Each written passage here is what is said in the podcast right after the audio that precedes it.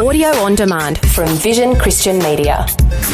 Foundations. Paul repeated what Jesus said You were called to be free, brothers, only don't use your freedom as an opportunity for the flesh, but through love serve one another. For the whole of the law is fulfilled in one word You shall love your neighbour as yourself. Foundations. Understanding the Jewish foundations of our Christian faith. With Robbo Robinson and Mandy Worby. Welcome back to Foundations. We're continuing our study of Shema, and in some respects, I typically would say that we're getting to where the rubber meets the road, Mandy. Yes. But I've realised over the last few days that the rubber's already hit the road because I mean it's been really dealing with it, with ourselves, with our soul, Yes, and our mind, and our our heart. But we are going to be talking today about the part of Shema which is loving our neighbour as ourself. Now, this is obviously found in both the Old and the New Testament. Yes, it is. But uh, Jesus wasn't the only person to teach about this, was he? No, no, he wasn't. Actually, Paul re-emphasized this. Uh, the Apostle Peter did. Um, it was. It's an overriding theme, actually, throughout the whole of the New Covenant scriptures.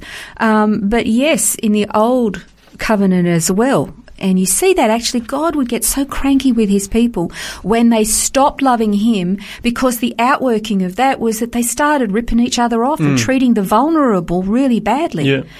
And you, you're right. You, when you said, oh, you, we think we're just getting to the rubber that the rubber hits the road now, but no, it, it hit the road on day one, really, because he, the, the truth is, you know, we often use the Ten Commandments. Um, and we say, you know, don't have any other gods before me. Love the Lord your God, and you know, and if you love God supremely, if you absolutely put Him first, if you obey Him, you won't commit adultery. You won't steal from your neighbour. You won't, you know, kill him. You won't tell lies. You won't covet. You won't be disrespectful to your parents. Mm. You won't do any of those things if you already love God supremely. Mm. And so if we already are obeying Shema and loving God supremely with all of our inner life, we can't really help but Yeah, love our neighbour as of it, ourselves. yeah. That's you remember we were saying the other day that that's you you obey, then you get the consequence, and then the emotion comes. Hmm. This is the outworking of it. You love your neighbour as yourself. So um, you're absolutely right. We tend to think that the most important bit is to love your neighbour as yourself, but if you do not love God supremely, you will not love your neighbour. Okay, so I want to tell you a story because oftentimes our love is very conditional, and we can be, um, let's just say, in uh, thoughtless is the word I'm going to use, whether it's intentionally or not. We can be thoughtless towards other people. And that does not demonstrate loving your neighbour as yourself. So I want to tell you a story of Al. It's Al's story. Um, Al hit rock bottom when he was 22 years old. He wrote a letter to his sister whinging about the day that he was born, saying that he was nothing but a burden to his family. As a young child, he was deemed to be retarded and taken out of school several times, and even the family maid had nicknamed him the dopey one. No, Um, he eventually did finish school, but he couldn't get into a tech school, and there was no chance of him getting into college. He needed to work, but nobody would hire him.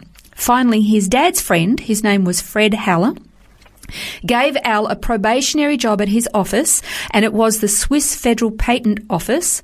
And that's where Fred realised that Al actually wasn't useless.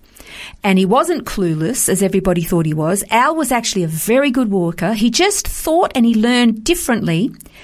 And he went on to guide lesser minds through intricates, the intricacies of time and space. Al became so inspired by his first ever success at anything that he eventually lived up to being the genius that was inside him all along. He was Albert Einstein. oh wow. That's his story. And yet he was treated and discarded and considered useless and thoughtless and even name called by the hmm. maid. Yeah. You know, but he wasn't. And so we, we have to be very careful about how we treat people. I love hearing stories like Yeah, that yeah. because you realise these people are absolutely magnificent geniuses. If only I could be as dopey as Albert Einstein. Yeah, let me be a dope like Al. And so, um, you know, we can be inspired and take courage from that, but it's also a warning. Don't treat people Hmm. flippantly like that. Okay, so we've covered Shema and we've looked at all those different elements so far about hearing, about obeying, that God is one, we're to love Him with all heart and mind and strength, uh, soul and strength. But uh, now we're going to look at loving our neighbour. Paul um, repeated what Jesus said in Galatians 5:13 to 14. He said, "You were called to be free, brothers, only don't use your freedom as an opportunity for the flesh, but through love serve one another, for the whole of the law is fulfilled in one word: you shall love your neighbor as yourself." And again, this is going back to an old rabbinical tradition of trying to boil down the whole of God's law into a summary statement. Uh, that was something they did long, hundreds of years before Jesus came on the scene. If you could boil the whole of the law down, what all of God's law, what mm. is it? You love God, you love your neighbour as yourself. Uh, in 1 Peter 4, 7 to 8, it says, uh, Peter said, the end of all things is at hand, therefore be self-controlled and sober-minded for the sake of your prayers, Above all, keep loving one another earnestly, since love covers a multitude of sins. Mm. So there the command again is to love.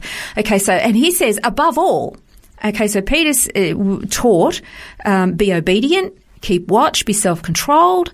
Uh, he said, be sober minded, so be serious about your faith, but above all, love your brothers and sisters in the faith over everything else. Okay, then yeah. the Apostle John, he also said um, in um, 1 John 3, actually, I found that the epistles of 1 John are so convicting um, because of there's so much that he puts in there about how we're supposed to love one another. Mm. And I, I just kind of come away shaking my head thinking, oh, I'm such a failure.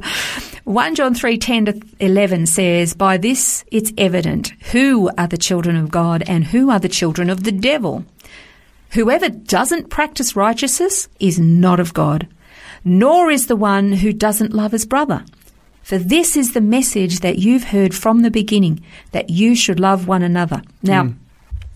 John is in particular talking about Christians there. Yeah. that doesn't mean we shouldn't be loving our own families. I'm not saying that. But this is specifically talking about yeah. the body of Christ. Yeah. Well, I think that's the starting point, isn't it? You start there and it flows out.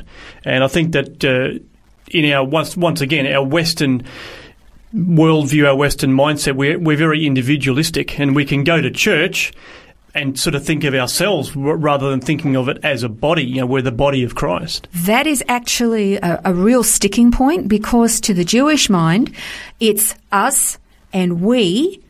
It's n- not I and me, and mm. we will actually get into that uh, a little bit more in detail, but that is a sticking point. The, to the Jewish mind, we are a collective, we are a group, we are a remnant, we are a body and a community, and we're supposed to be in this together. Mm. But it's very much this Western view that we have that it's about me. And, and, again, we'll focus on that, but just take a look at some of the, the songs in our churches that we sing. They tend to focus all about yeah. me. Yeah, very much so. Yeah. So, yes, we are saved in, individually, yes, we are. We are adopted into God's family as individual children. Um, but we're supposed to be part of the whole. We're supposed to serve Him together. And if the body spends its time fighting its it, it, itself, then we're literally going. We're going to be limping around. We're mm. not hmm. going to be able to function. We can't walk on one leg. Yeah. Um, we can't see properly if we're missing eyes and, you know, we've ripped limbs off because we're fighting with each other. Yeah.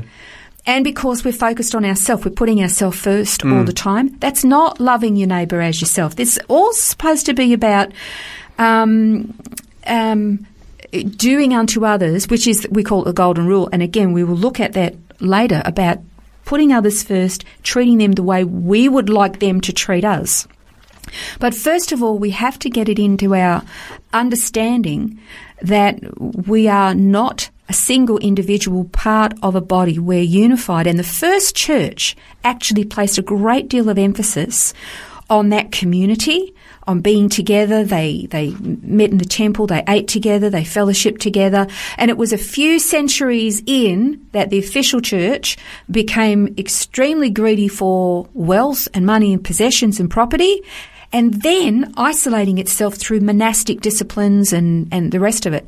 That wasn't actually what we were called to do. And all, de- um, that's not one denomination. All denominations have done this to varying degrees, so mm. we're all guilty of it.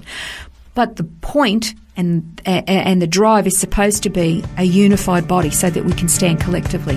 It is a challenge for every one of us, and we're going to continue to explore this some more tomorrow. Loving your neighbour as yourself, as we continue looking at the Shema as a part of foundations.